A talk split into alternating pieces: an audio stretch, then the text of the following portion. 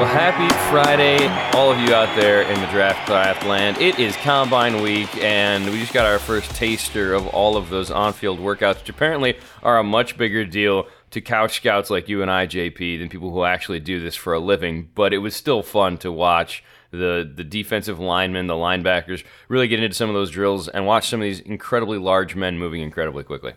Uh, No, I still haven't. I'm gonna have to catch up on the watching of the combine, cram it all in over the weekend. But uh, I've I've seen a few headlines, but have yet to see anything. So I'm jealous.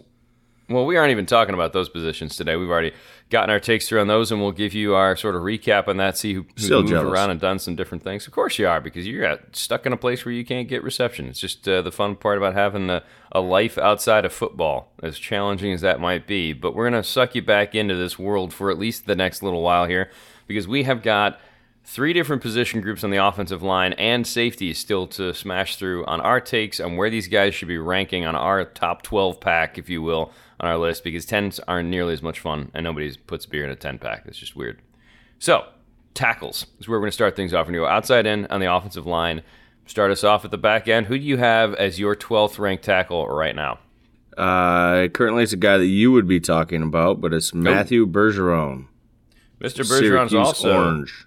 He's a 12er for me as well. And the one thing that I noticed from watching uh, Bergeron, we'll call him that, with his tape, is uh, he does a really nice job of of kind of moving guys around. Like one of the things you, you'll see with some tackles is some tackles just anchor, lock in, and just sort of hold a guy in a spot.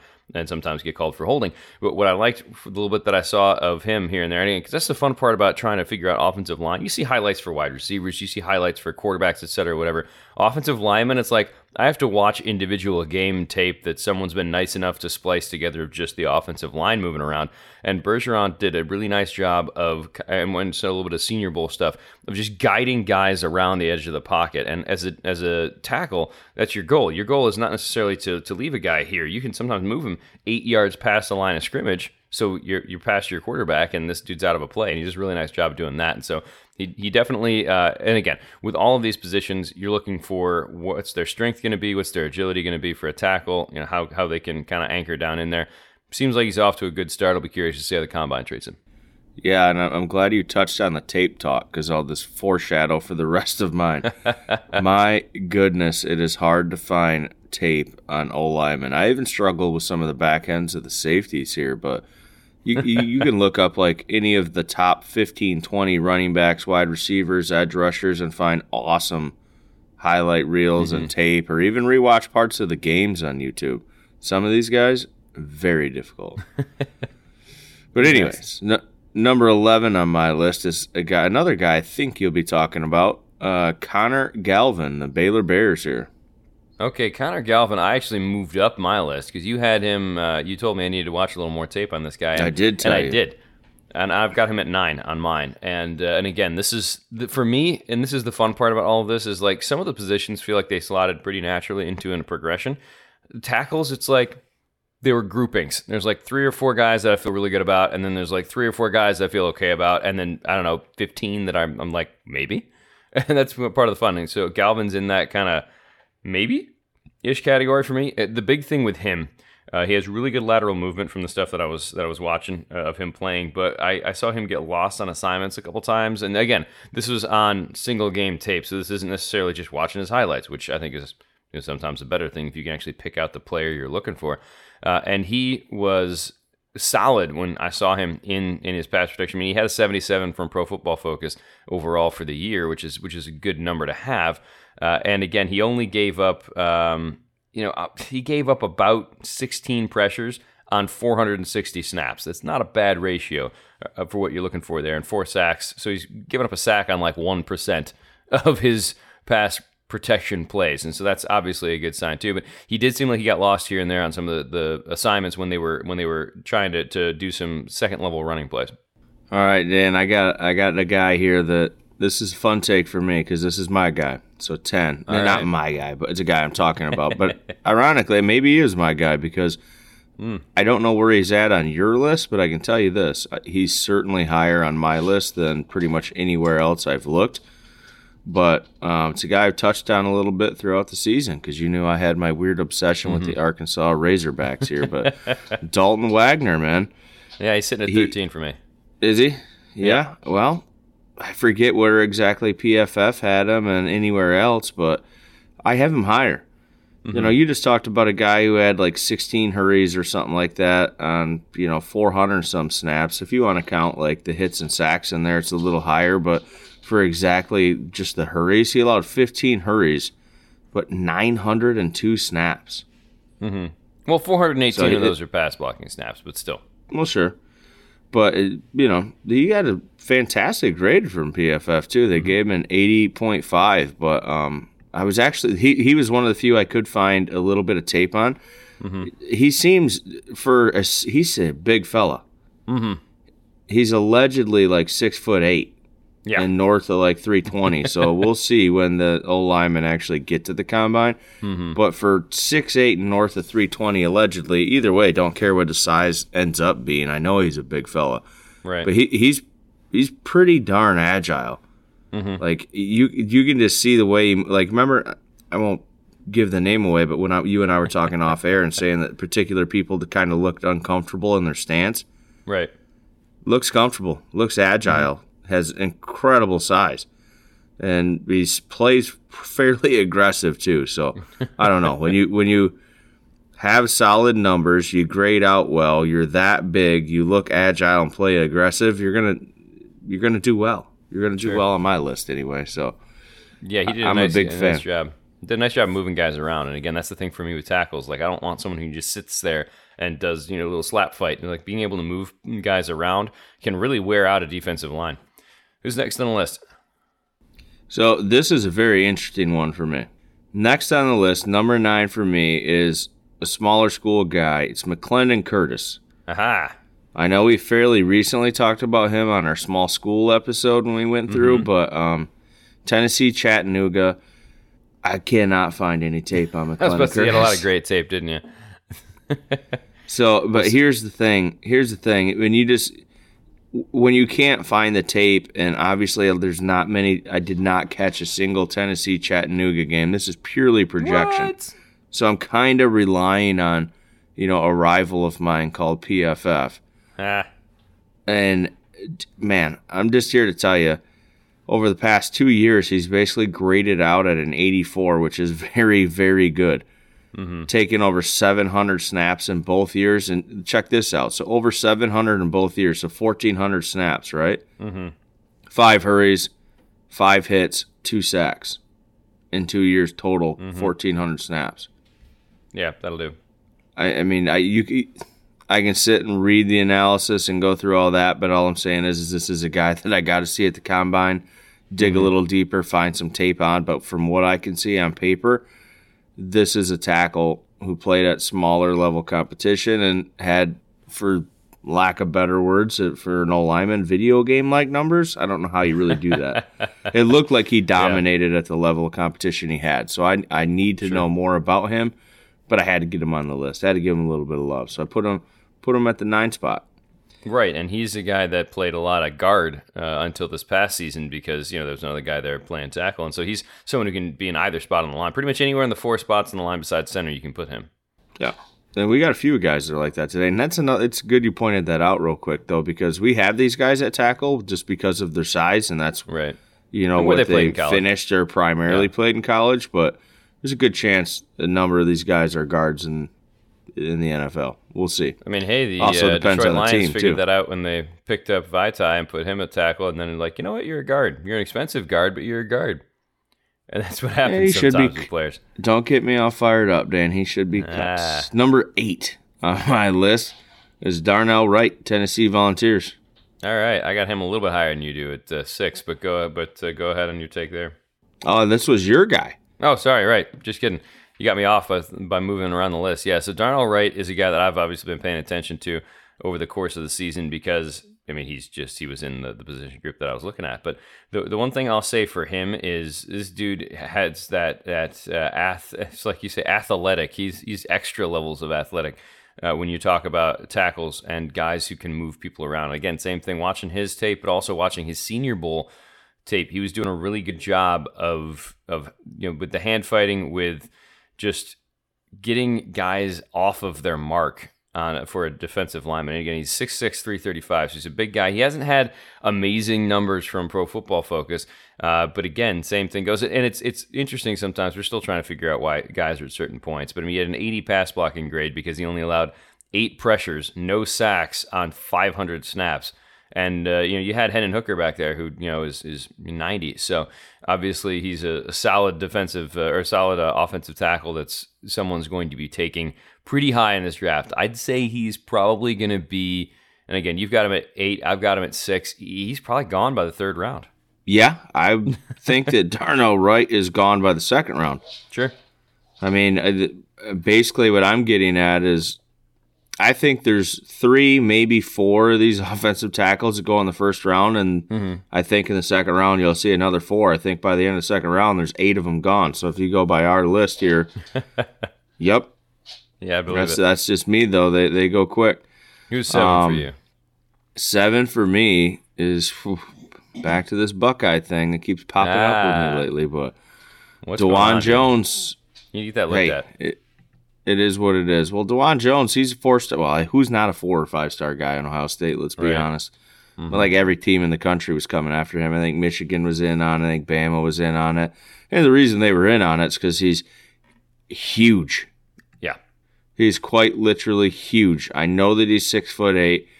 I can. I think it's safe to say he's north of like 350 minimum. But I've seen reports say they this guy's 350. Yeah, I've seen. I've also seen reports of him as high as like 375. I I mean, again, on six eight, that weighs differently, but I'd still be concerned at that size. Yeah. Well, here's what I can tell you about him. Latin graded out as an 82, no sacks, no hits, only five hurries on 763 offensive snaps. Um, huge, huge guy. I, I I did find a little bit of tape on him and I remember seeing where there was like a linebacker that came up and tried to rush or something, and he just crushed the guy. and I believe the commentary guy or somebody on it, because it wasn't like one of the tapes where they're playing right. like music over it, you know. Mm-hmm. But it, it, could have been, I don't know if it was actual TV or somebody just putting it in, but they made a comment of this is like Hulk Hogan versus Rocky. Oh, no. From like the Rocky films. Because he's that, he's that big. Right. Yeah. He's, he's huge, man. Mm-hmm he, yeah. So giant guy, clearly going to end up being a right tackle. I mean, that's obvious. The guy you just talked about is probably going to be a right tackle right. as well. Mm-hmm. But um, yeah, I don't know. No sacks, no hits. Huge guy, mm-hmm. crushes people. Um, should be a very, very solid right tackle in the NFL. So there's there's a lot to like about Dawand Jones. Yeah, my first note on him was big boy. yes. and that's all you yeah. need to know about him. He's not gonna not, put not, this way. He's not gonna burn up the track at the combine or anything, but you're also not gonna move him. So there you go. That is we got an at, accurate uh, assessment. We are in the top six pack, if you will. And this All is a guy I like quite a bit who probably will move up my list, but there's just a recent guy that I had a little football crush on, so I gave him All a little right. bump, if you will. But Blake Freeland, mm-hmm. bring it, yep, bring him young Cougars, your yeah. guy. Well, Blake had an amazing season when it comes to all the measurables. When you look at Pro Football Focus, put him in a 91.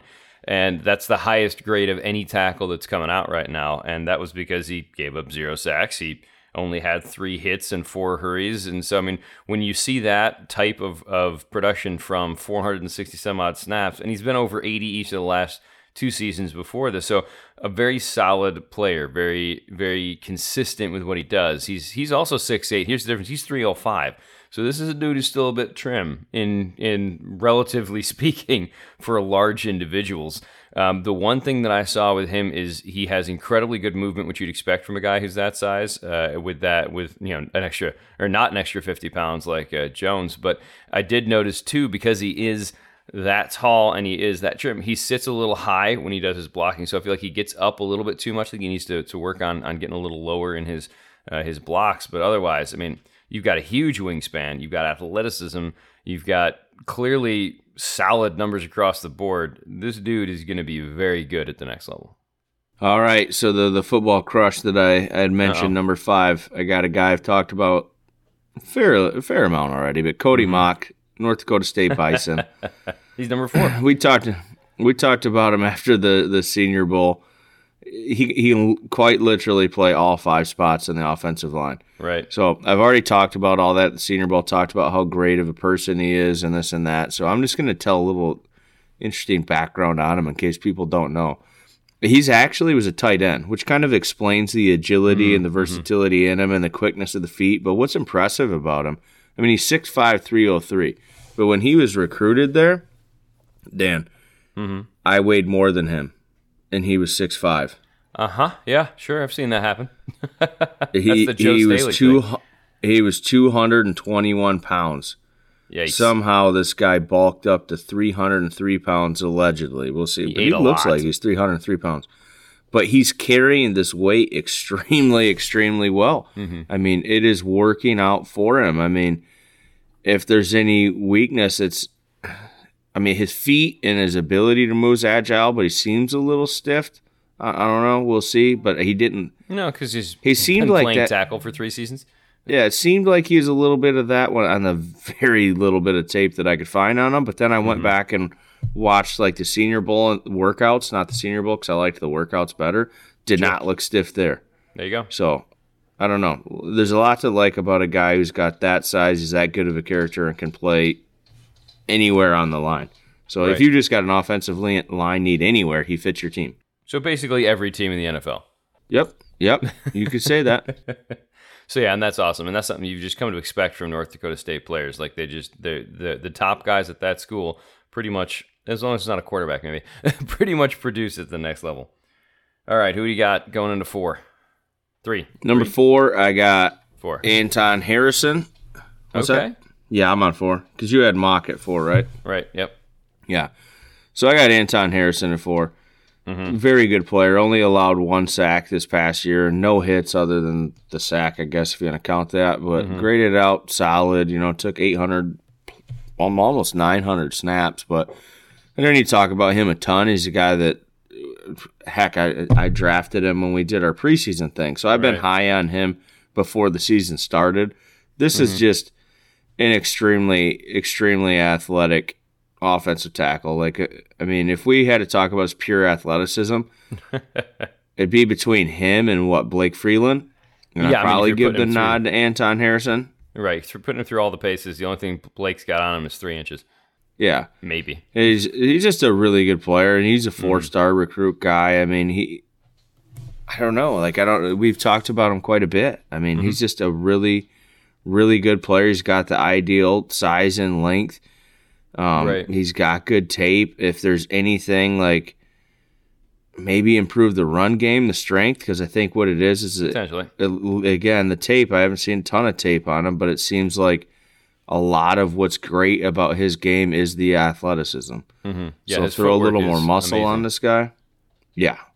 Mm-hmm. Yeah, maybe maybe get him a little stronger, and then then we got something special here. Right. I had him slide back a little bit to seven. I think uh, I was just maybe nitpicking a little bit here because we have talked about him so much. But he's another guy that this he's in that cluster of if he goes anywhere between like the fourth and the, the eighth tackle, I'm not going to be surprised. All right, let's get into it. Top three. Have these changed since uh, what we've been talking about throughout the year? Uh, well, they've changed, but I think they're back to the OG stances here. So You like number three, yep, number three, it's your guy, Broderick Jones, the Georgia bro, Bulldog. the bro. Talk about another guy who's got some serious levels of athleticism. Uh, Broderick Jones is another mountain of a man. He's he's not as big as some of the other guys. He's 6'4", 310. Uh, but it's just something about the way he plays. He doesn't play smaller. I'm going to use air quotes for that because we're talking about splitting hairs here when it comes to that kind of size. But uh, the last two seasons, he's been a 78 from Pro Football Focus. He's allowed two sacks in two years. So that that shows you where he's at as far as an efficiency of uh, of blocking goes. And both of those times he was holding down left tackle. And again, this season on a national championship winning Georgia team, he protected you know Stetson Bennett's blindside the entire year, and that's I'm not going to say that's an easy task uh, because I mean Bennett's all of maybe five eleven. we'll see how he measures when it comes to the combine. But uh, when you look at his tape and the way that he moves and does things, um, his mobility is great. Uh, he he could use a little bit of work on his on his hands and his lateral movement. Uh, but when you when you talk about how he gets set in a spot, that's pretty solid. So Broderick Jones, maybe not quite at the level of the top two guys we're talking about, but he's still very good and will if he's not gone in the first round, you say there's going to be four tackles. I don't know. I, this has been such a quirky, you know, idea of trying to plan out the draft. He should be a first round draft pick. Um, I will guarantee you he goes in the first round because I think there's a good chance that Anton Harrison might work his way in there too. Maybe even Mauch. We'll see. One of those two will because I think there'll be four. One of mm-hmm. those two will work their way up. So number 2 say Mauch just because it seems like something people will do. It's a small school guy. Let's take him.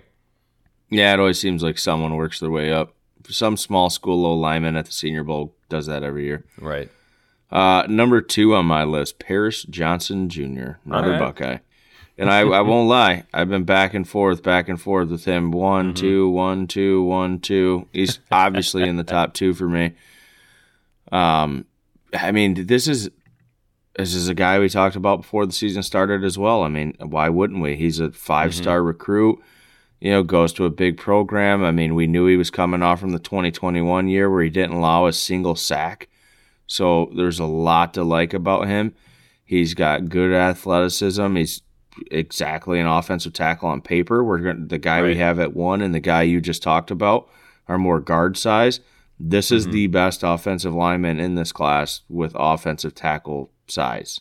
He's six six three. Which is funny because he played guard last year. Which yeah, very interesting. So It, it, he's got you know his snaps at, at, tackle are a little limited, but there's still a lot to like. I mean, mm-hmm. basically he does everything in that you could ask for at definitely above average, but I wouldn't say like elite, but I'd mm-hmm. say like a great level. Sure. And if there's any weakness to his game, I think it's maybe the power in the run game. Mm-hmm. But it's strange because it's like it's almost like he wants to maybe he just likes pass plays, pass blocking better. But it's like he because he show he flashes a little bit of the aggressiveness and, and, the power, but it's always like on pass blocks. Right. Yeah. On, on the running, it's almost backwards to me in a way. I don't know. Maybe like I gotta, maybe, yeah, I yeah, I don't know. I, I, like I say, I got to go back and find better tape on all these offensive linemen. But sure, all all I really noticed with him is is that, and he did he I don't know his, his he has great awareness from what I had seen because mm-hmm. like people don't get around him, but he does this thing with his head sometimes where he like he dips it, and I'm like, how does he see what's going on? Maybe right. it's just his thing. I don't know. Everybody's like got like tennis players have their ritual they go through before they do a serve. He's got his thing. like I need to dip my head and then get up into it. Well, yeah, it's like maybe he's watching like, feet. I don't know. Eh, whatever it is, it's working for him because even right. when he played tackle, he only allowed two sacks, zero hits mm-hmm. 12 hurries on 827 offensive snaps. And Right, yeah, and I'm going to keep calling you out, out for, for giving guys solid. twice as many snaps because they only have half of those as pass blocking snaps usually, dude. Come on now. Get those numbers right for me. But what are you talking about? Twice as many snaps. Well, Why does it only got to be pass block? Run blocking's half the game. You yeah, have to give not, them credit for 827. Right, but not there's no pressure on a. They're not going to get pressures on a run play. Sure, but you. So they're only going to get. But the point of me saying 827 snaps is, to, is durability. Right. This sure. is how many snaps this guy's playing. There's a lot of people out there that play tackle only taking 600. Right. I'm just also trying to remind people that you know when you're talking about the the pressures percentage, it's going to be higher. It's going to be half of what you or twice of what you say it is because of the number of, of uh, pass snaps. We're just getting in, we, into the weeds in the numbers. That's not our game. What is our game is talking about Weird. dudes who are playing in, in positions that uh, everybody wants to try to move them out of, and that's Peter Skoronski is our top tackle for you and for me. And here's the thing, because he's six four, everyone's like, well, he's too short to play tackle. This dude has been a left tackle for three straight seasons, and especially this year, allowed six pressures on 880 snaps, but also 470 passing snaps. So he had an 89. He's the second highest rated player in the uh, in the the level of college football. I mean, even actually between both, uh, I think he was third if you count Mauch in there as well, because Cody Mauch was right in that in that range, in that ballpark too. And he's playing in the Big Ten, doing that stuff. And he had games against Ohio State. He had games, you know, against uh, some solid like Penn State, solid offenses. The only one he didn't play was Michigan. Uh, but again, Skoronski has been right around the top of our list the entire time. He's got really good hands. He latches. He guides guys well. He pulls well, even as a as a tackle, which is why a lot of people probably think he can play guard. Look, this is a dude you can plug and play day one. He is going to be, if he's not the first tackle off the board because they want to go Johnson, maybe uh, he should be the second. No worse, I would say, than the third uh, at this position group coming off the board because he's just that good. He may not be the biggest guy, but he's technically very sound, and I don't, I don't have a problem with him. He is the technician. Just everything. I don't know. Just everything looks like it's he's doing it how he's supposed to do it. That's all I can say. Like I have him at one. Don't really care that he's undersized a little bit. It, it, his arm length is going to determine where he plays, mm-hmm. but he's a technician, man. Everything looks like it, it's textbook, like footwork, like awareness, you know, bend, All like the things. everything, hand hand placement. He's got it all, dude. Right. And uh, we usually do honorable mentions. I'm not going to do takes on these guys. It's just names that you need to notice because either they're going to be good or they've fallen. For example, Jaelyn Duncan, we, we both had him a lot higher at one point. We started watching tape. He kept sliding for me. Uh, Jordan McFadden is a guy that I have a lot higher than you do, so it'll be interested to see how he tests out with everything. And then Wanya Morris was in my top 12, not yours. So those three guys are ones that we're going to keep an eye on and see if I can say, haha, I told you so to you later on. Let's move on to the guards. We decided to split guards and centers, and so we're doing a 12 pack combined. So eight Of guards. interior O lineman. Yes, interior O line because uh, not all guards are centers, but all centers are guards, if that makes sense. so let's start with so. the guards, and uh, let's uh, go with your, I guess your eighth, your eighth guard. Okay. Here's my irrational ranking. Ooh, I like it. You ready for it? I like it already. But I think you, I think you like it because I think you did it too. Probably. I got Caleb Chandler from Louisville Cardinals here. Mm-hmm. Yeah. So here's the thing. Again, broken record here. Not a whole lot of tape you can find very easily, but what I did find, and because I watched a couple of the Cardinals games, I like him. Yeah. Uh, Same. Not many sites like him. They're weird. I mean, and he did. Here's the thing: even if you go to PFF, he had a rough year in 2022, according to PFF. I, I think they they were a little brutal on his grade. They gave him a 60, and he didn't allow a single yeah, sack. that's rough.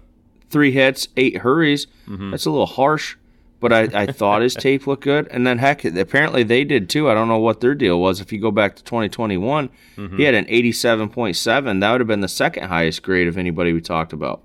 There you go. He had zero sacks, one hit, six hurries then. But Mm-hmm. when, when I watch him, he just, I, I don't know. You said you saw it too. I mean, Mm-hmm. he, he looks athletic. He looks like he can uh, do the job. He's got so- solid size. I like his footwork. I like his hand placement. Right. The only I like his bend. Even even though he, people were saying his bend was bad, I didn't even mind it. I don't know what's going on. The only Mm-hmm. negative thing I could say about him is that he doesn't have like that nasty side that I like from a guard. Okay. Guards, I'd like to see get nasty. Sure. Tackle centers, I don't care as much. I like to see it with tackles, but guards just gotta. They're supposed to scare you. Yeah, and, and that's a legitimate. Like I look for Quenton Nelson. right. He's old. I'll give you that. He's an old older guy. Yeah, well, there's a lot of. He's a dude's gonna be like 25 or something like that. Yeah, and, again, And he's like Hendon Hooker old. and that's one of the things you can definitely have a concern about because if a player you're looking at, okay, what do we have? We have two contracts on him now. I mean, like there, there's a point where it's also you figure a guy peaks at his late 20s, so you've almost it's what you're seeing is what you're getting there, but what you're seeing is pretty darn solid. So, who do you got next on the number seven on the list?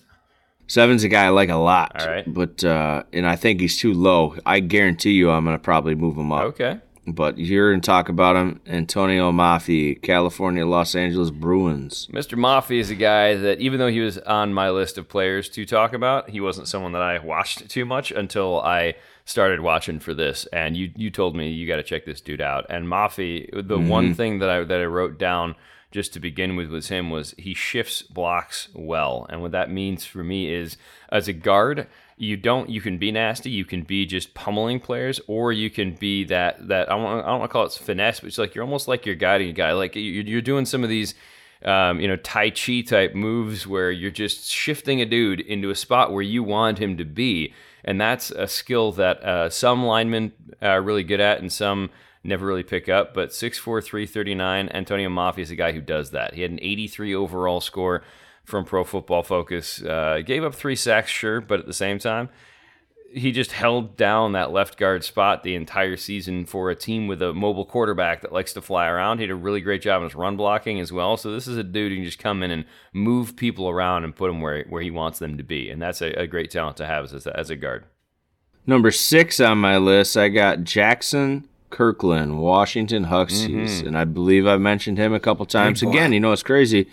He's a big boy, similar to uh, Chandler Mm-hmm. He's another old feller. I mean, this is this is Kenny Pickett. This is Henny Hendon Hooker old. But I do feel like I have to say this: if you're going to draft a, a, player at a position who's a little older and not feel too awful about you know how many contracts you're you're going to get out of him, right? It's going to be an old lineman, especially if you think he's going to be good because they could they can play mm-hmm. well into their their 30s, well into it, well into their mid to late 30s. Yeah, they're already wearing so knee braces. Not, yeah. See, so here's here's the thing not the greatest athlete, but heck, he's an old man. No, I'm kidding.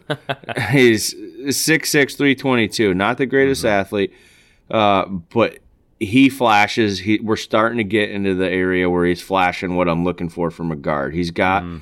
that little bit of the nastiest, like mean streak. He gets out of his stance quick. His hands, man, he gets his hands out super mm-hmm. fast. He's like he's India right away. So I, I like that competitiveness, if you will. I don't know exactly what I want to say on that, but sure. the only negative thing I can say about him is he, he just doesn't look all that agile. Like he's not going to be your pulling guard. Let's mm-hmm. just say that.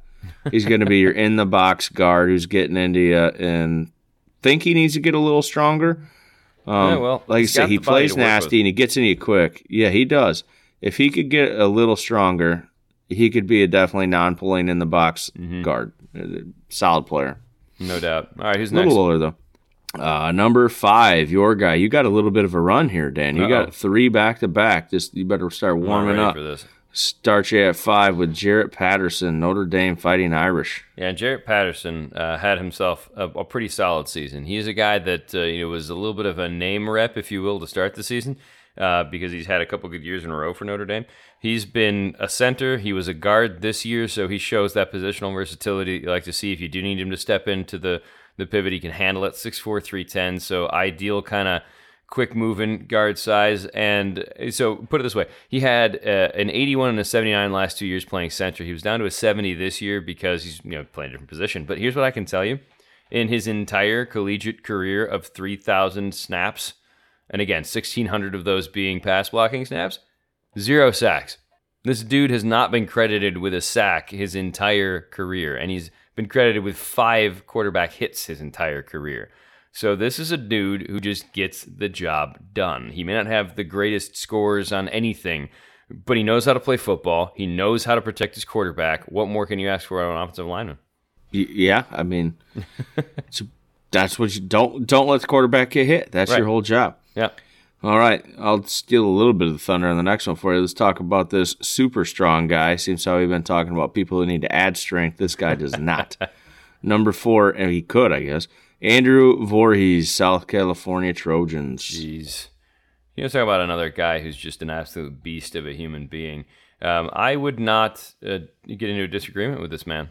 Like I, I just I don't think even if even if he was wrong, I'd be like, okay, I can see where you're coming from because I would be going into a plate glass window. I'm kidding. He's probably a nice dude, but when you look at somebody who's 6'6", 325, I mean, even his mugshot on Pro Football Focus, he just looks like he's wanting to hurt somebody. Again, might be totally delightful. Uh, he is an older guy. There's no doubt about that. His first season of stats is in 2017, so he's a 24 year old dude who should be good at this point, right? But had a 90 last year and 81 this year, uh, and that was split last year at uh, left guard, left tackle. So he does again have some positional versatility if you need him to. He played right guard earlier in his career, so this is a dude who you can slot anywhere on the line pretty much, and he's going to give you at very least a serviceable you know opportunity out there. Uh, he did give up two sacks this year, so that's that's a bit rough. But uh, he's improved every year pretty much uh, until this year. This past year, he was he dipped a little bit, but that's also because he was playing one position the whole time that he hadn't played as much before. And so again, just overall solid player who is literally solid. You're not going to move him around. Now, again, I'm not sure on his agility numbers necessarily, but again, you don't necessarily need that for what he's doing. So yeah, Andrew Voorhees, just lock him in. He will lock it down, and you can just have people go around him because they're not getting through him. All right, the last of your little trio run here. A, a very solid player, but number three on the list, Steve Avila, Texas Christian Horn Frogs. This is a dude who played a thousand snaps this year, JP. A 1000 Mm-hmm. snaps because they have such a weird. I like mentioning that durability. That's a lot of snaps. That's man. a lot of snaps. And again, uh, he played 700 last year. And this is a guy who, again, played multiple positions throughout his time there. He's played a little bit of right tackle, a little bit of right guard, whole bunch of center last season, and then left guard this year. So again, positional versatility is huge in today's NFL when you've got a guy that can can move around because dudes get hurt sometimes. And so left guard all this season though had an 83 in his pass block, which was important at this school because you know they, they throw the ball a lot at TCU. They run the ball a lot too. I mean they they ran the ball almost 500 times. They threw the ball 540 times, or at least had that many snaps. Right, zero sacks the entire season. Had nine hurries, two hits. Like this is a guy throughout uh, again a thousand pass blocking snaps over the course of his time at TCU, four sacks. So th- those are numbers that I'm okay with. 6'4", 330. He's a he's a again he's 23, so he's a little bit older as well, but another player who just gets how to play the position. And again, that's kind of where we're coming from with these guys. You can try to get into you know bend and, and flex and movement, etc. But at the end of the day, does he got know how to play? He knows how to play. All right, Dan, you're finally at, at your break here. I got number two on my list. This is crazy for me. Definitely planting a little bit of a flag. I don't know if you'll mm-hmm. stay here, but I got excited, just maybe a little overzealous. We'll see though. But number two, guard, not centers here mm-hmm. included, but just guard. Chandler Zavala, North Carolina State Wolfpack. Mm-hmm. So this isn't like you know, I mean, it's, uh, ACC. I mean, it's solid competition, right? You can't knock Sure. it. So here's the thing: zero sacks, man, over the last two years. Mm-hmm. Now, 2021 was only like 400 snaps or so. This past year was about 750, but no sacks. One hit between the two years, and between the two years, only seven hurries. So mm-hmm. zero sacks, one hit, seven hurries over the past two seasons. That'll do. Yeah, this is a guy that it, I had to. I dug so long after seeing those numbers to try to find tape on him, mm-hmm. and still came up. I would I would say very short still, but I found some tape. He does look very good. He's a bigger guy. He's probably 6'5", 220, 225, 325 still. so he's a big guard. But this is a guy, you know, even though I couldn't find m- much tape on him, I did find some interviews. He didn't even start playing football until his senior year of high school. Okay. So he's he's still very much figuring the game out. Mm-hmm. Seems like a, an extremely nice gentleman, which is kind of strange because I like I said I like to see the nastiness in the guards, but Be nasty between the um, lines. I definitely definitely can't wait to see some of the combine tape on Mm-hmm. him, see how his footwork. I can't speak to any of that. I just can't. right. Which is why I said I probably got overzealous because I'm literally going by what I could see on paper with him and the Right. interview and his character. But uh, you know, I, I don't know much about his footwork Mm-hmm. because the, the tape that I could see wasn't even great tape. You know, I don't I don't know about the hand placement. I don't know about the bend. I don't know about the athleticism. Mm-hmm. I I just know that he looks good and he didn't allow any sacks. Right. So there's more to be said about him. Well, he's another guy that Number seems one like on- he does a good job of moving people around, moving them off off their ball. The big question for him is his running, uh, his run blocking. If he can uh, improve Yeah. there. Number one on the list. Think he's going to stay here, and I think he's number one on everybody's list for guards. But Mm-hmm. my goodness, O'Cyrus Torrence. What can we say about O'Cyrus Torrence that hasn't already been said or that people don't know? I mean, He was talking about a guy just he's just not going to allow a sack. He's not going to allow mm-hmm. a hit, maybe a few hurries, and he's going to grade out at an 88. This is what he's done for the past two years. I mean, you look at it, past 2 mm-hmm. years, if we're looking at total 1,500 snaps or something like that, Yep. no sacks, one hit. Mm-hmm. That's, I mean, it's absolutely incredible. And he's playing in the SEC. He's playing. He's he's playing no sacks, no hits this past year. He's playing against guys like Jalen Carter and Will Anderson Jr. You know, all the top guys in this draft. Right. And he's just like, yeah, he ain't getting one on me. No, and that's the thing too, uh, because he jumped up from Louisiana Lafayette to Florida this year with uh, with the coaching change with Napier moving. He moved with him, and so you see a guy dominating at one level, but then he does it again at the next level. That's that's all you need to know. O'Cyrus Torrence will be the first guard off the board Uh, where that happens is a question, but he will definitely be the first guy out there because he was just designed in a lab to play guard.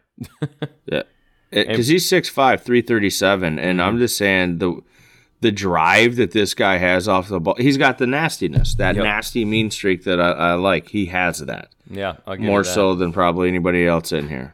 His drive off the ball is just it's awesome. Mm-hmm. It's awesome, and it's a cool story to me because he was only a three star recruit. Obviously, Mm-hmm. like he's talked about him, you know, working his way through. But I don't know, really excited. I'd be he could be a guy the Lions take at 18, and I would not be angry about it. Nor should you. Could be. you imagine that, Dan? Could you imagine that? Taylor Decker, Mm-hmm. right? Right. Jackson, Ragnow, Torrence, and Sewell. yeah. The the quarterback, the running backs, everybody would be very happy to have those guys in front of them. That would be does if they took Torrence. Just let's do this real quick. If they Ah. took Torrence, put him I don't right want guard. him Is to. that the number one line? It is. It probably Is that the number one line in football. I football? still think Detroit needs to focus defense. We aren't on that topic right now. Get back to it. Totally agree. We're on- we're on the- it'd be centers the number now. one line of football. We're on to Number centers one now. line of football if they would did be. it. We'll see. We can we can discuss that once they get there. We're on to centers now. You're no fun today. Dan's Ow. grumpy. No, I'm not grumpy. Number four, your list. Olu Olu, Michigan, because I can't say his name. Ah, Olusegun Oluwatimi. Probably still pronounce it wrong. This is a guy who played at Virginia for the past couple seasons, then jumped over to Michigan and didn't miss a beat, jumping into a whole new offensive line group. He has been a center his entire life. This is a again, you talk about guys who who have positional versatility, whatever. You could probably put him at guard, but he's a center, and and it's like he he must play center. It's just how he does things, right?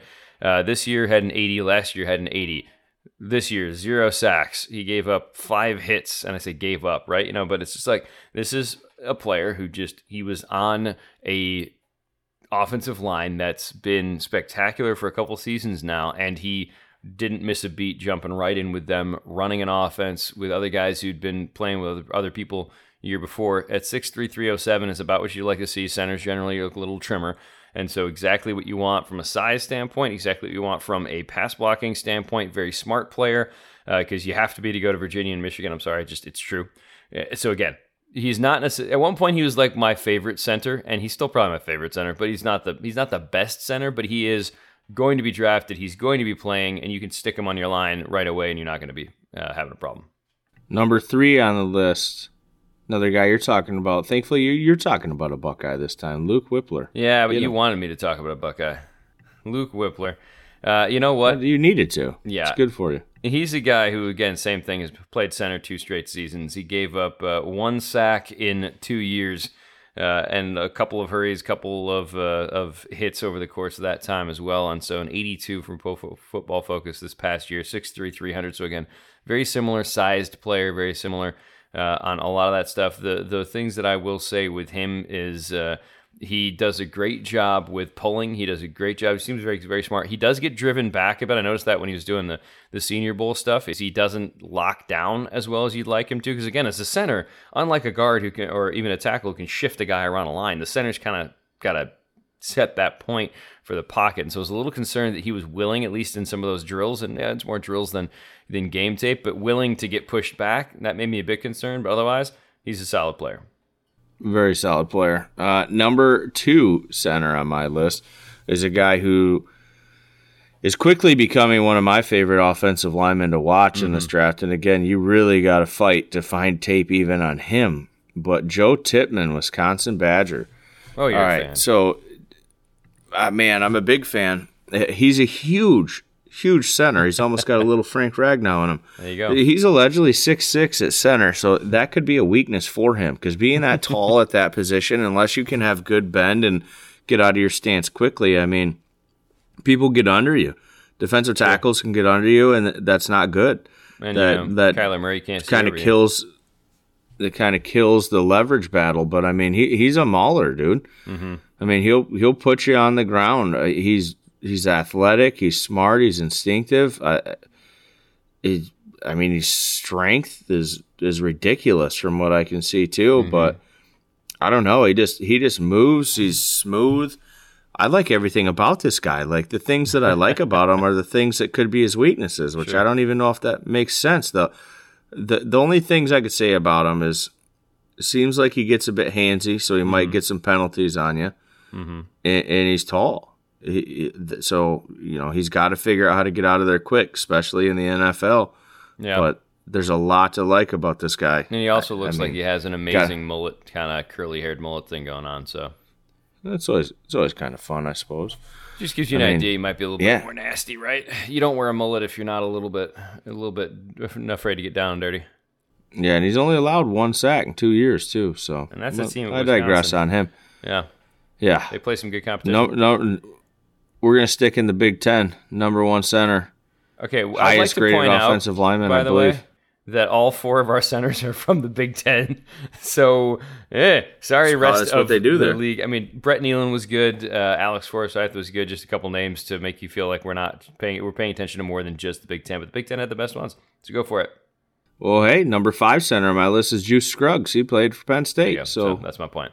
Whoops. You and your Midwest bias, Hey, it's just it is what it is. right? And tape don't lie. All right. And you know who's got great tape is John Michael Schmitz, Oh, highest graded offensive lineman that I think we've touched on today, ninety two point three.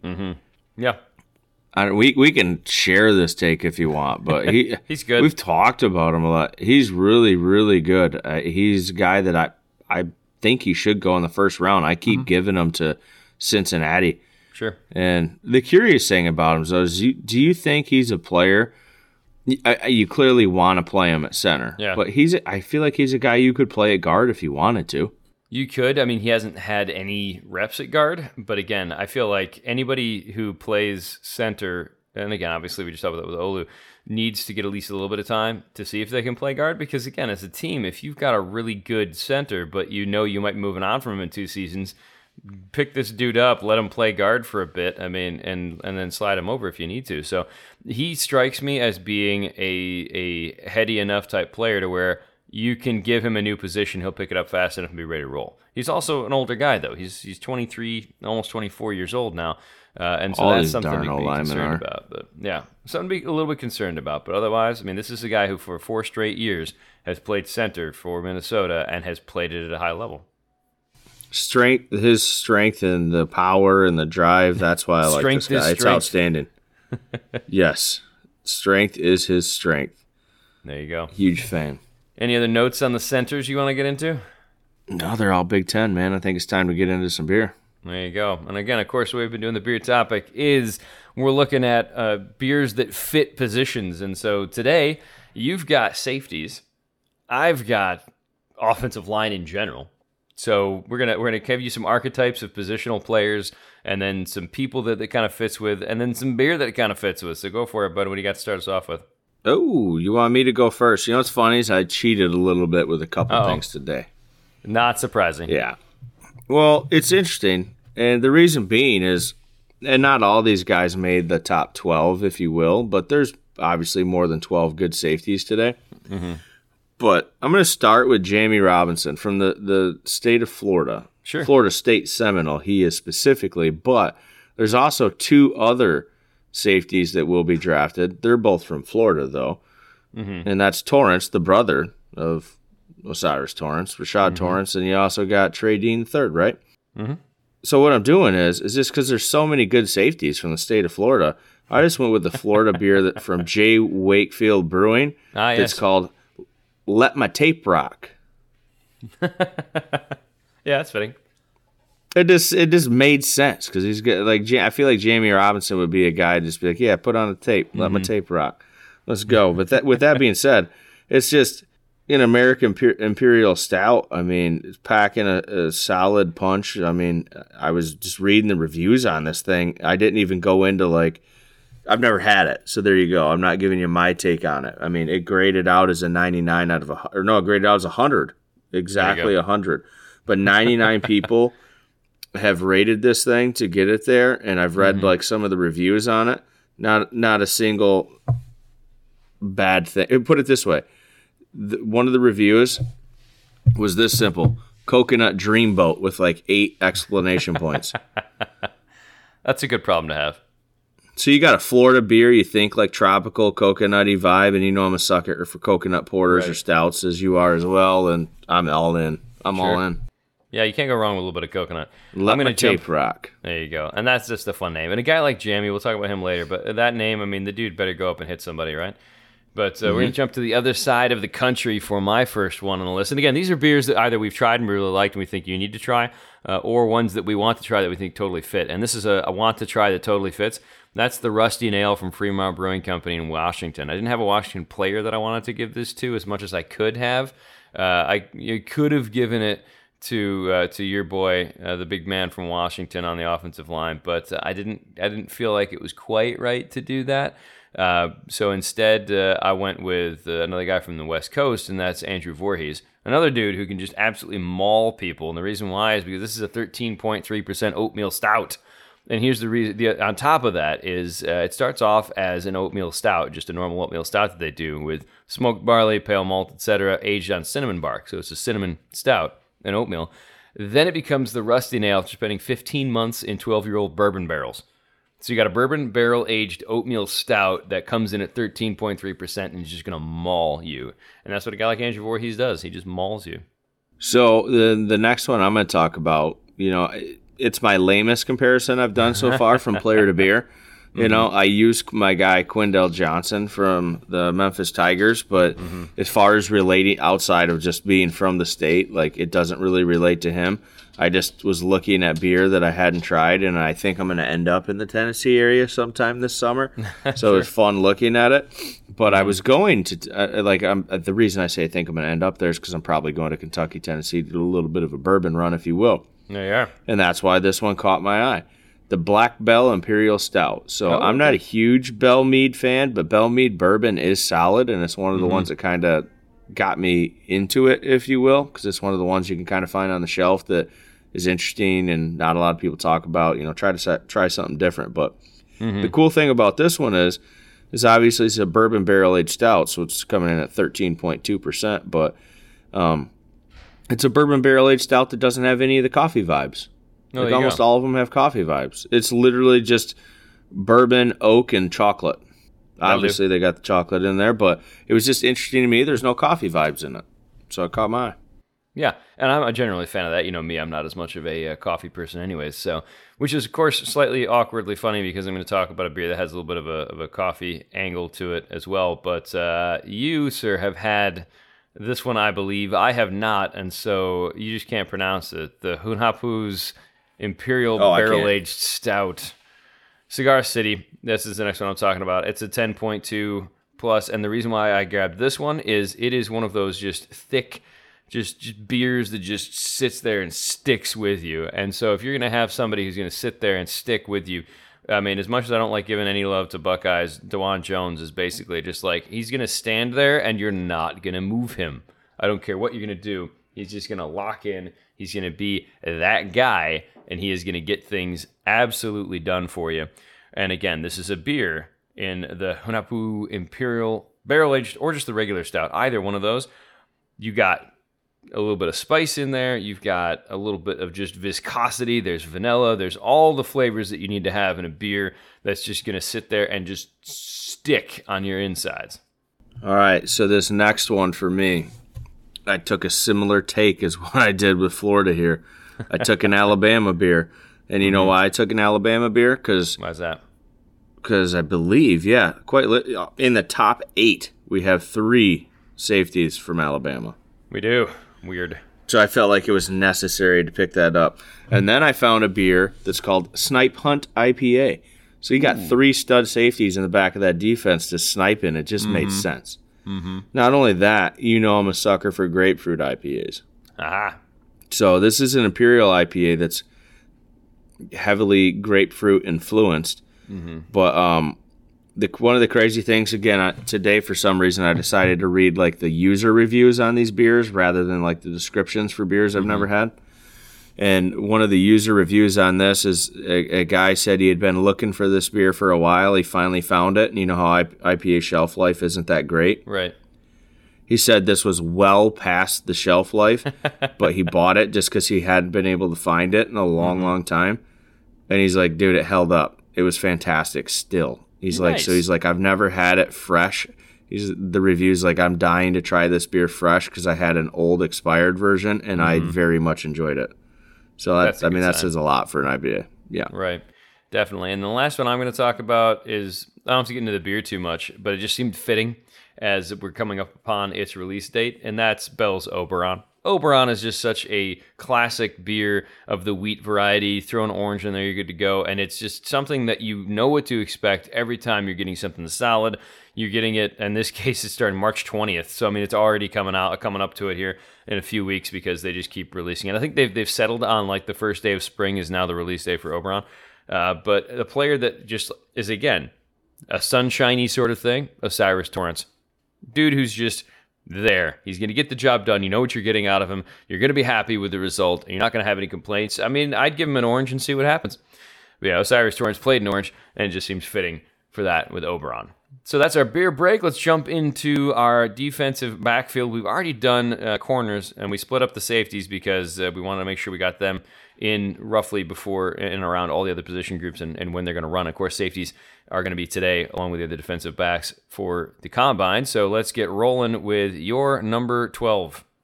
We better keep chopping away, Dan, because and this is going to be. I can't wait to hear what you say about this because this is a guy coming off from last year we were extremely high on, and he did not exactly back it up this year. But Brandon Joseph transferred to Notre Dame. Tell you what, man, uh, I, he didn't even make my top 12. I'm going to be honest with you.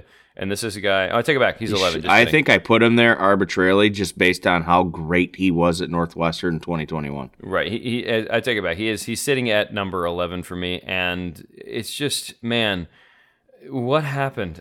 He's a guy who is going to No have to idea. answer. Well, he's going to have to answer some questions when it comes to uh, the the interviews that they've already done. So obviously he's already answered those questions for teams. But uh, when you look at his two seasons before this, uh, the 2020 COVID shortened season, he had an 83.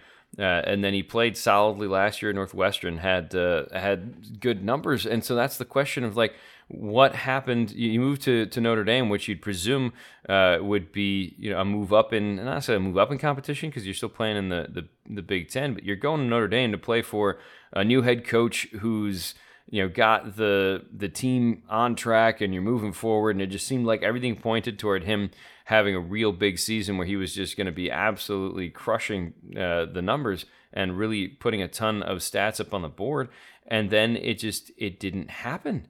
He and he had 30 tackles. He had 79 last year. And again, you know, I mean, you you can look at uh, at where he finished and, and and how he did things. He didn't play as many games this year. He he missed a couple of them uh, towards the end of the season, but even the ones he did play, he just didn't do much. And I don't know if there's a nagging injury we hadn't heard about uh, or what have you. But uh, going from 79 tackles and three picks and uh, you know, the four pass defense to just 30 because he had a little bit of an injury, but also just in general didn't seem like he produced a ton when he did play. I don't know. He's got some questions to answer. Yeah, he's got a lot of questions to answer. Um, number 11 for me, back to the old Buckeye well I go. so Ronnie Hickman, safety, solid size, 6 6'1", 200. This is 205 probably. You Um, Buckeye love. Well, here's the thing. Again, he he wasn't as bad as Joseph, but it was kind of more off the 21 2021 tape. This is a true junior, but 2021 this guy had like 100 tackles and a, and a pick. And what I'll say is he's he seems like a safety like his weakness would be I don't know if it's the instincts or the awareness or the vision or confidence whatever it is on the passing side. Seems like he really likes to hit people like he loves going in the lo- Mm-hmm. the run game. He goes for the big hit. He doesn't wrap up a whole lot, so he didn't have a problem. ton of missed tackles. Like maybe like eleven. Well, it's probably because he hits so darn hard. I mean, it's not the hardest hitter, but I mean, you get it. That's what he Mm-hmm. likes to do. He lowers the shoulder. He goes for the big hits. But I just wonder if he could even chopped like three or four. Could you imagine if you had? I don't know how many missed tackles he had in 2021 per se, but in 2022. I can pull that up. He had 15 missed tackles in 2021 when he's allegedly credited for like 100. If you chop that in half, he had 100 tackles, only seven were missed. Mm-hmm. That's crazy good. But I'll say this: the tw- the 2021 tape was just all the tackles, and the 2022 is where it looked like he started to put all the game together and focused on being like a coverage safety. So it, the styles shifted from year to year. It'll be curious how that transitions. Yeah, and again, that's the the the positive side of that is to say that he can play either. The negative side of that is he's still trying to figure out who he is as a player. So you know, I mean, hey, Correct. that's part of the fun. Absolutely correct. Part of the fun. All right, number ten. Uh, this is your guy, Chris Smith, Georgia State or Georgia State, Georgia Bulldogs. You I called him Georgia like State, him significantly less awesome as I do, as I can use words. and the rest of the world. Sorry. yeah, what's your what's your hate? Smith. Let's start with your hate first, and then I'll tell you why he's good. for Christopher Smith, you know, eh, eh, originally, I guess the hate was kind of more based on size, I guess. I mean, it's weird because I like the 6'1, 200 pound, you know, safety, but anymore, you even see guys like your Isaiah Simmons and whatnot. You got these mm-hmm. linebacker safety hybrids like your JL Skinners. And I, I like these, these mismatches, if you will. Mm-hmm. Like, but he's a 5'10, 188 guy. Like, 5'11", I mean, 195. I don't know, We'll we'll see. Has he even got in the combine? He, he's Today, I think they've done measurements. I don't think it's on the, the official one yet, but we'll find out today where he comes in at. He's a small guy. There's that's he the just one. he's knock you can small have and he doesn't get off blocks well because of that. And I don't know that I really saw a whole lot in his Here's vision. See, that's the difference. I disagree on that. What I saw was I saw a guy who diagnosed plays pretty quickly and made movement to the ball and, and got there in a hurry. And when he saw something develop, he was a dart going toward the ball. And so that's the kind of stuff that I like to see out of him. And that's the reason why I am a lot higher on him than you are. And I think probably why other people are too. Uh, that's the piece that I'm less concerned about than the the size is the only real knock I have on this guy personally. So we'll be we'll we'll continue to debate him as we go through uh, the combine season and, uh, and see what he can do without any you know defenders around him. as far I mean, if the- you're if you're small for a safety, or if you're he's small for a corner. So if you're small for a corner, you're definitely small for a safety. sure, but if you can still come up and hit somebody, that's all that matters to me. Number nine, I don't know. You know, what, Nine's you're you weird. again. Okay. Nine's you again. He's one of the sets of brothers in this draft. Sidney Uh-huh. Brown from Illinois fighting Illini. Tell you what, I got him a little bit lower on my board, but uh, that's also because I think I still need to look into him a little more. And Sidney Brown, of course, one half of the uh, the other half being Chase Brown. These this is a, a incredibly athletic guy. I mean, you can tell that by both of the boys are incredibly athletic uh, with this uh, with this family. I'm not sure what's in the water over there, but uh, they definitely got raised to play football. There's no doubt about that. And again, you think about it, he's obviously going to be halfway decent, having to try to tackle his brother for years, right? But uh, Sidney Brown had uh, 59 tackles this year, this past season, and then uh, 69 year before. He's he's been basically a four year starter, and he chipped in a fifth year too because he could. And so a little bit older, sure, but at six foot 205, solid. And here's the thing. Uh, when you look at uh, every season up until this one, you know he had some pass defense, he had a pick, okay. This year, six interceptions. So I'm curious to know if that's an anomaly or if he just figured out a way to find the ball better this year. And so that's definitely something that I'm curious about uh, with him going forward. But six picks in a season and seven passes defense, this is a guy who can get it done in the back half of a defense. Okay, so now I got a little bit of a run here myself. Get into it. I got four in a row, so you can kick back, fella. Yeah, I'm going to start in Alabama. I said there were three Alabama guys in the mm-hmm. top eight. Jordan Battle. Mm-hmm. Okay, Jordan Battle's got safety size. He's 6'1, 210.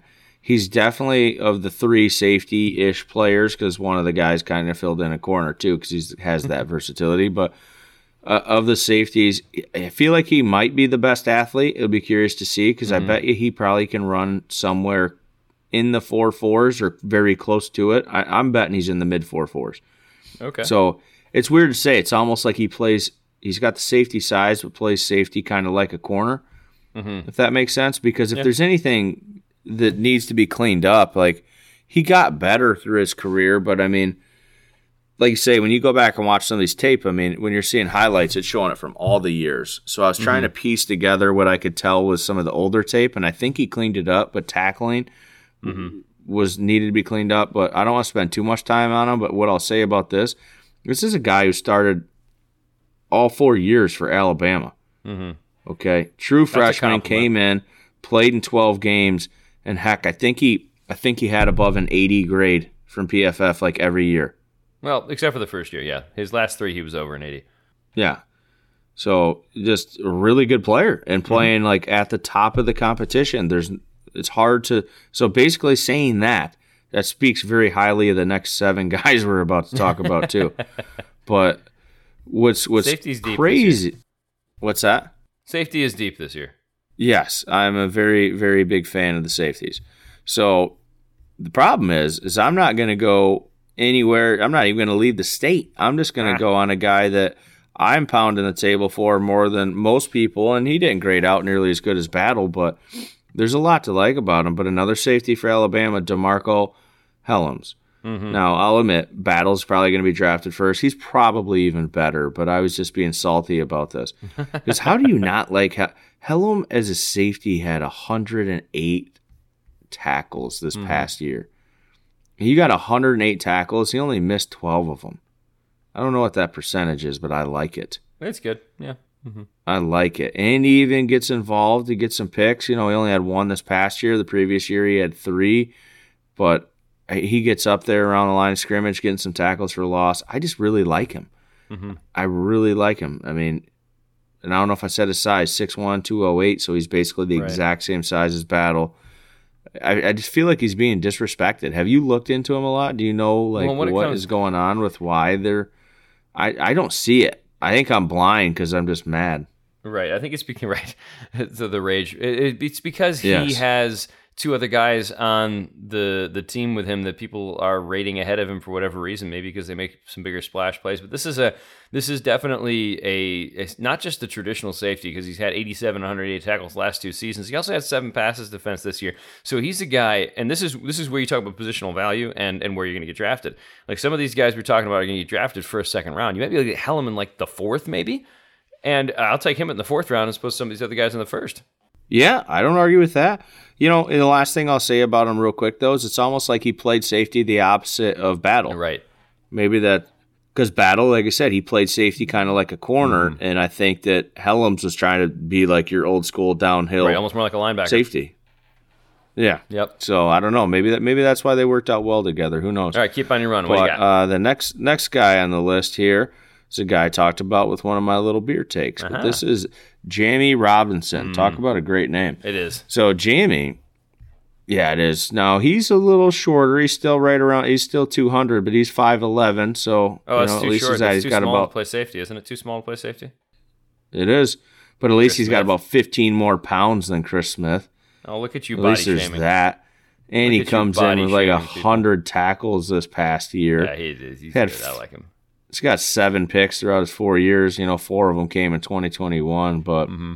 I will say this though, he went from South Carolina to Florida State. Um, but I think we both really like this player. He graded out very well too. But I think it's pretty safe to say that we're lower on him than most others who are doing this sort of thing. I mean, Yeah, potentially. he- I've seen him mocked in the first round a couple times. That I think like, is I'm a not- bit silly. I'm not touching him there. I don't know.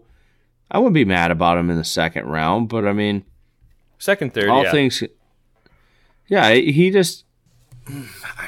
He's a little handsy sometimes, and uh, you know I like that six one vibe, especially when you got these how involved tight ends are in today's game. Safety's Mm-hmm. covering tight end. He is five eleven. Uh, I don't know. I like his.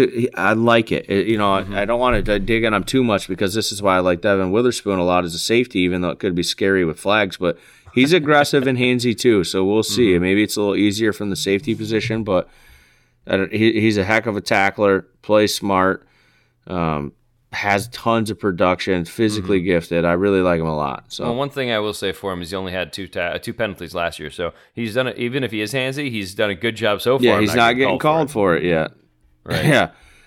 And all right, so the last guy that I got here on the list, I believe it's the, one of the guys I respect the most, Daniel Mm-hmm. Jeremiah's top top safety. Well, no, because I think I heard him talking about this, and it isn't necessarily his top safety. it's just what he's thinking Mm-hmm. or hearing, like the actual NFL player, like coaches and teams, like want to do. Mm-hmm. Does that make sense? Yep. Like he might be the top one off the board. Oh, I'm not buying it. We're all trying to so- guess. 'cause he's, another five eleven guy, so he's right there with the three guys that we were dogging on. The only Mm-hmm. difference with Ji'Ayir Brown, is he's two hundred eight pounds at five eleven, so There you go. he's a bit stacked. Right. And Yeah, he plays- floats. Go ahead. I'd say he definitely plays like the other kind of. He's more of the old school safety, if you will. Yeah, yeah, he's yeah. I mean, you the old school safeties. You see those 5'10", 5'11 guys north of two hundred that are really stocky and built very well. But you know, it's crazy he's built like that, and he can get in there and get a lot of tackles. He's had north of seventy tackles the past two years, but he's also had ten picks in the past two years. Mm-hmm. Six and 21, 21 four and twenty twenty two. Now you know my take.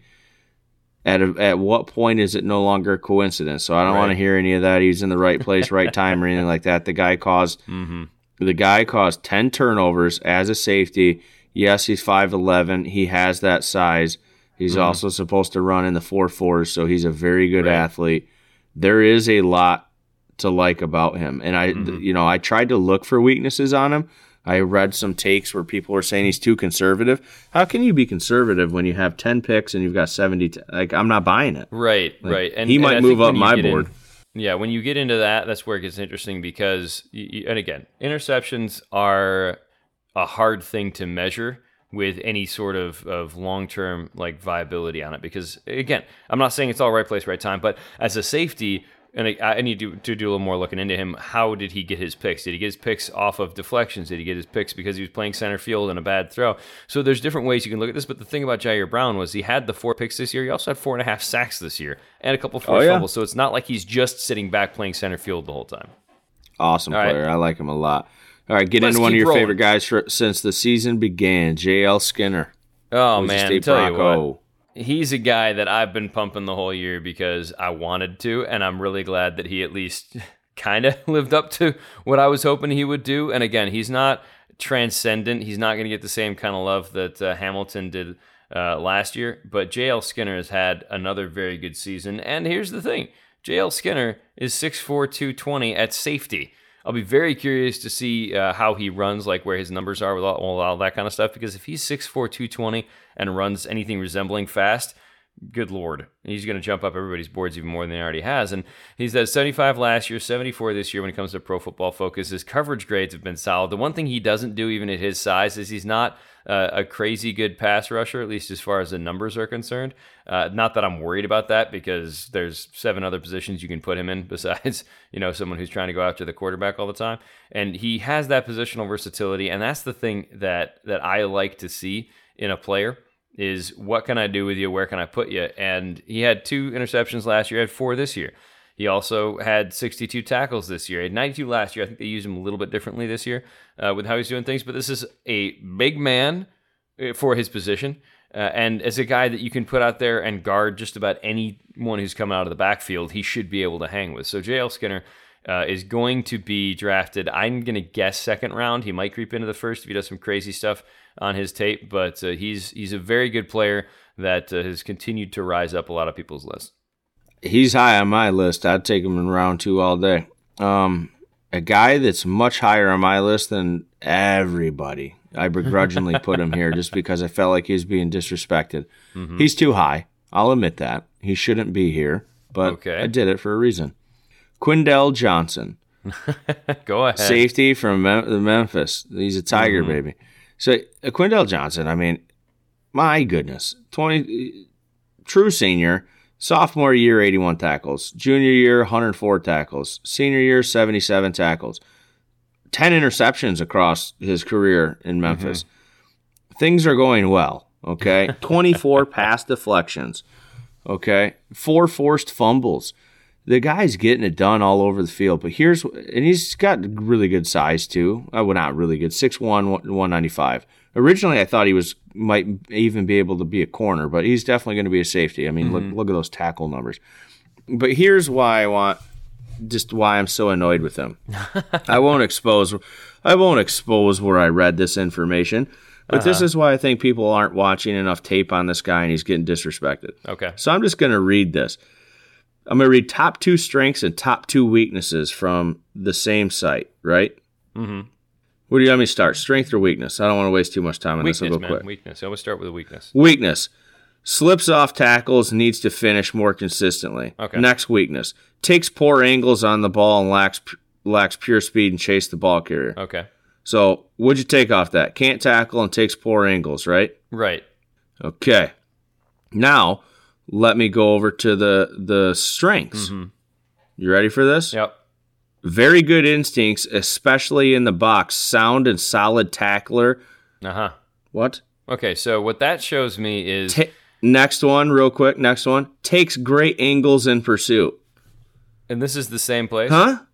This is the same set. Yes. Okay, well I wouldn't trust them Yes. to, to know what they're talking about. So Well, yeah, sure. The same. And for But I'm just saying, well, like was- across the board, it feels like people just blanket put strengths and weaknesses, and like I don't think anybody's mm-hmm. watching this tape. Yeah, the one thing I He's would try to say like- yeah, from the way they said that was maybe you could see he he's really good at diagnosing what happens in the box, which means his run numbers are probably really good. But then once he gets out and he's trying to go after a, a guy in, in open space, he doesn't necessarily take the best angles. Maybe that that's about the only thing you can say with that. But yeah, I mean it's pretty clear he had an 89 this year on his run defense.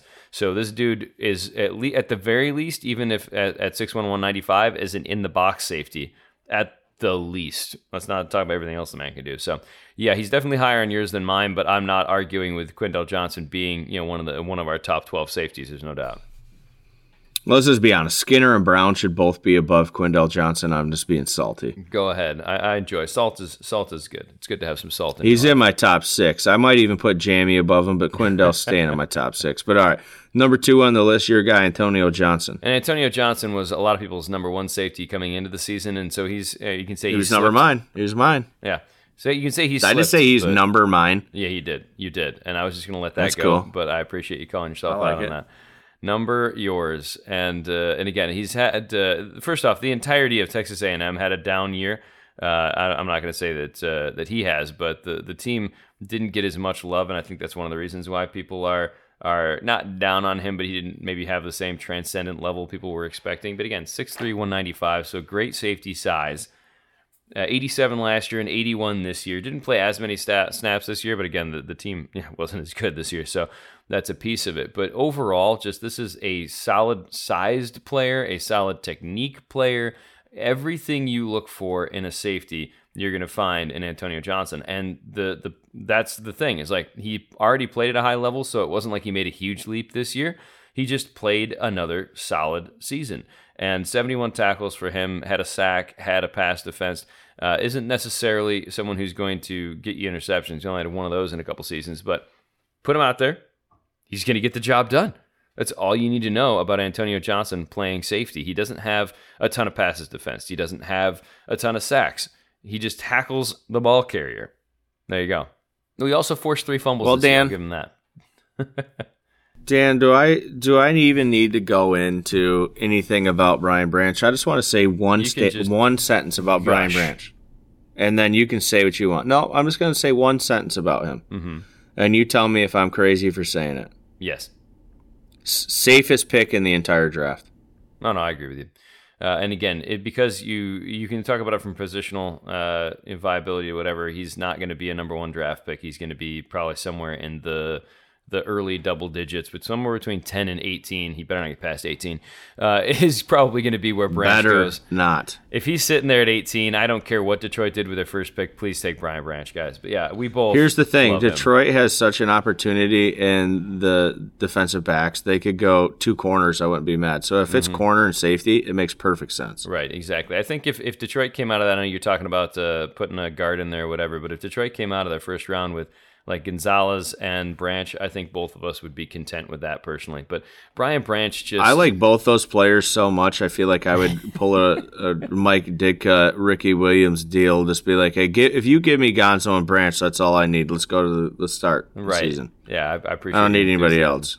But again, Branch. Oh gosh, I would love that. He just he just knows where to be. He knows where to move. He knows how to get to the spots he needs to get to to make plays happen. Six foot one ninety three, so he's not gigantic, but still had three sacks this year, had two picks, had seven passes defense, had ninety tackles. This is just a player that knows where to go and knows where to be. And against uh, Kansas State in the Sugar Bowl, his last chance to make a yeah, watch the Sugar Bowl. twelve tackles. So again, no complaints about Brian Branch as just- a player. Just just draft him and be happy. If here's the thing, Dan, I will say more. That Sugar Bowl, I think I've gone back and watched it two or three times now, Mm-hmm. at least the majority of it. And every time I'm still shocked when I when I see the 12 tackles because I'm like, that's it. it feels like he made every play. Right. It did. It did. Especially It early on. feels like he made every freaking play in that game. And this is the guy who started out uh, his life in Georgia. Imagine if Georgia would have grabbed him too. Jeez. All right, so Brian Branch, probably uh, the the favorite player we've talked about today, between between the O line and the. safety. hundred percent. Yeah. Here's the thing. He might be my fa- he might be my favorite. I'm not saying he's the best. He, he's one of he will be in my top six. Absolutely. If we did a top six pack, oh, I'm gonna have to do that. We'll get to that. The best six players in the There draft. go. But he would be in that. But he probably would be my like favorite, safest player. You're- you're- Again, it like I love Gonzo, love Will it. Anderson, but uh, Branch, you've talked about Branch being your favorite player. You, it's okay. We'll allow it. He's Yeah. great. he's So, so, good. We'll see what He's so happens uh, with him today, with all of the other safeties today, and all the other defensive backs as well that we already talked about, because those guys are jumping onto the track at the combine. We've already heard that uh, Devon Witherspoon won't be testing because he tweaked a hamstring, uh, so a little bit of a bummer there, not getting to see him compete against these guys. But seeing how fast Gonzo's going to run, seeing uh, if Branch's uh, great gameplay translates to these drills and things like that, it's going to be so much fun over the next couple days watching all the combine stuff. Anything to wrap up with here, JP, before we get out? I can't wait to catch up on the combine this weekend. Yeah, you're just going to be drinking from a fire hose, man. It's going to be a good time. We'll come back to you next week with our takes on uh, who we thought uh, did our best performances at the combine, who we thought maybe didn't help themselves out. And as we get into now getting to free agency and everything else, draft season is in full swing, and we'll be here with you the whole way with Draft Craft.